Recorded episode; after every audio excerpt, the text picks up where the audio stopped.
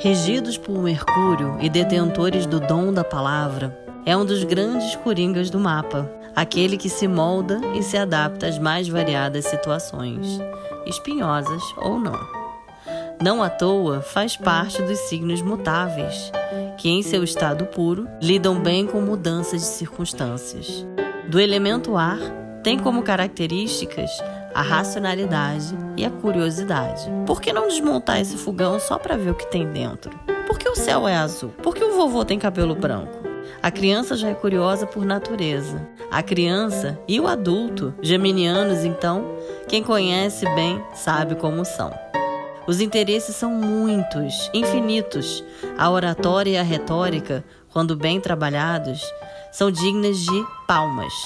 E quando bem ancorados em suas intenções e interesses, temos aí os professores, escritores, vendedores, psicólogos, povo criativo, questionador e, pessoalmente, uma das qualidades que mais amo neles, a leveza.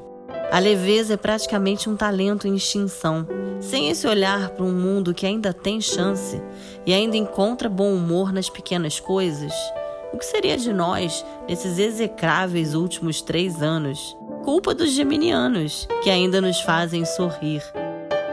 Geminianos, o mês é de vocês. Parabéns e bem-vindos à sua temporada. Oi, meu nome é Bárbara Burgos e esse é o Astrologia Pura e Simples, que, como o nome já diz, falará de previsões, tendências e, por que não, viagens surreais da minha cabeça com muito bom humor. Todas as segundas-feiras, a partir de nove horas, horário de Brasília, na sua plataforma de streaming preferida. Esse espaço é nosso, então vambora! E bora de eclipse de novo! O evento dessa vez se deu hoje, segunda-feira, a uma hora e quatorze minutos. Novamente no eixo touro-escorpião dos valores, como venho falando nas últimas semanas, esse eclipse é um lunar total em escorpião. Remetendo ao passado, os eclipses lunares nos falam dos nossos hábitos instintivos, nossas memórias e pré-condicionamentos. Situado na casa três, o sol do mapa do eclipse, feito para o horário de Brasília, vem nos ensinar sobre o valor que reside em ser versátil, em estar sempre aberto a diferentes meios de comunicação, a aprender novas coisas, inclusive de transmitir nossas habilidades em múltiplos lugares, como redes sociais ou locais presenciais, não importa. Importante é fazer a palavra circular, os contatos e intermediações acontecerem, os recursos circularem. Importante também para quem mora ou está se preparando para morar fora, porque a lua cheia em escorpião está situada na casa nove, que engloba o ensino superior, mestrado, doutorado, etcétera, mas fala também de leis e, portanto, procedimentos legais e alguma burocracia, além de falar do estrangeiro. Mercúrio não vai ficar retrógrado para sempre, e quando voltar ao seu movimento direto, vai ser imprescindível que a gente se coloque, se posicione. Mas, por hora, seguimos em situação de atenção. Saturno vem quadrando o eclipse, pedindo seriedade da nossa parte. E avisando que as coisas e pessoas têm limite sim. E os nossos exageros passados, principalmente os financeiros, passarão pelo crivo do Senhor do Tempo. As iniciativas passadas, que não foram calcadas em solidez, em estratégia, sofrerão cobranças, seja porque vieram carregadas de exagero, ou porque foram impulsivas, sem uma rede de proteção. Assim como o mercado corrige o preço das ações quando essas estão voando alto sem relação com o lucro da empresa, tudo que começar nesse estado viajante de ser, uma hora tem um freio de mão puxado. Documente tudo o que puder, deixe os combinados por escrito e não prometa o que não puder cumprir. Isso vale tanto por conta desse Saturno, quanto por Mercúrio também. Hoje, logo depois do eclipse, a Lua já ingressa em Sagitário e o dia ganha um aspecto mais positivo. Ainda que seja segunda, uma boa dose de bom humor não só é salutar, mas alegra a alma também.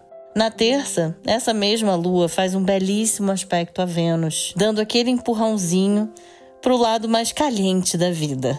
O Sol taurino pode ser extremamente sensual quando quer E esse céu pede que vivamos o afeto e o prazer como for possível. Estamos precisando. Na quarta, o ar fica um pouco mais sério e objetivo, com a Lua entrando em Capricórnio. Mesmo assim, Marte faz conjunção a Netuno, o que faz com que o senhor da guerra e da atividade perca bastante a sua força. A necessidade de desacelerar e olhar mais para dentro é absolutamente normal e deve ser recebido sem culpa. Aprender a valorizar o descanso é fundamental para uma sociedade que anda a mil por hora ou para mentes que estão agitadas demais por pensamentos de baixa vibração.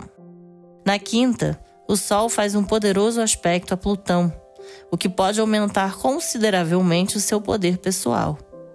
Perceba como as pessoas te olham quando você fala. Seja firme nas suas colocações, mas lembre-se que em retrogradação de Mercúrio, a gente não fecha contrato e nem começa nada. Use o aspecto como um meio condutor do que você quer ver na temporada geminiana, que começa no dia seguinte. E o dia seguinte é sexta-feira. O Sol entra em Gêmeos e o céu está cheio de ativações positivas da Lua, o que garante muito movimento, bem a cara de Gêmeos. Ainda que até dois de junho, esses movimentos precisam ser feitos com mais cautela e discernimento. Gêmeos é leve, então busque a leveza dentro de você para atravessar esse período do ano, conduzindo sempre boas intenções. Um beijo e até semana que vem. Esse podcast foi útil para você? Então espalha por aí. Pode ajudar muita gente a organizar a semana também. Mas, se você preferir me ler, pode ir no site da Veja Rio, onde a transcrição é publicada toda segunda-feira. Você também pode me encontrar nas redes no meu Instagram, bárbara burgos ponto astrologia. Lá tem os meus cursos e tem como marcar uma consulta comigo. E como sempre, um beijo e até a próxima.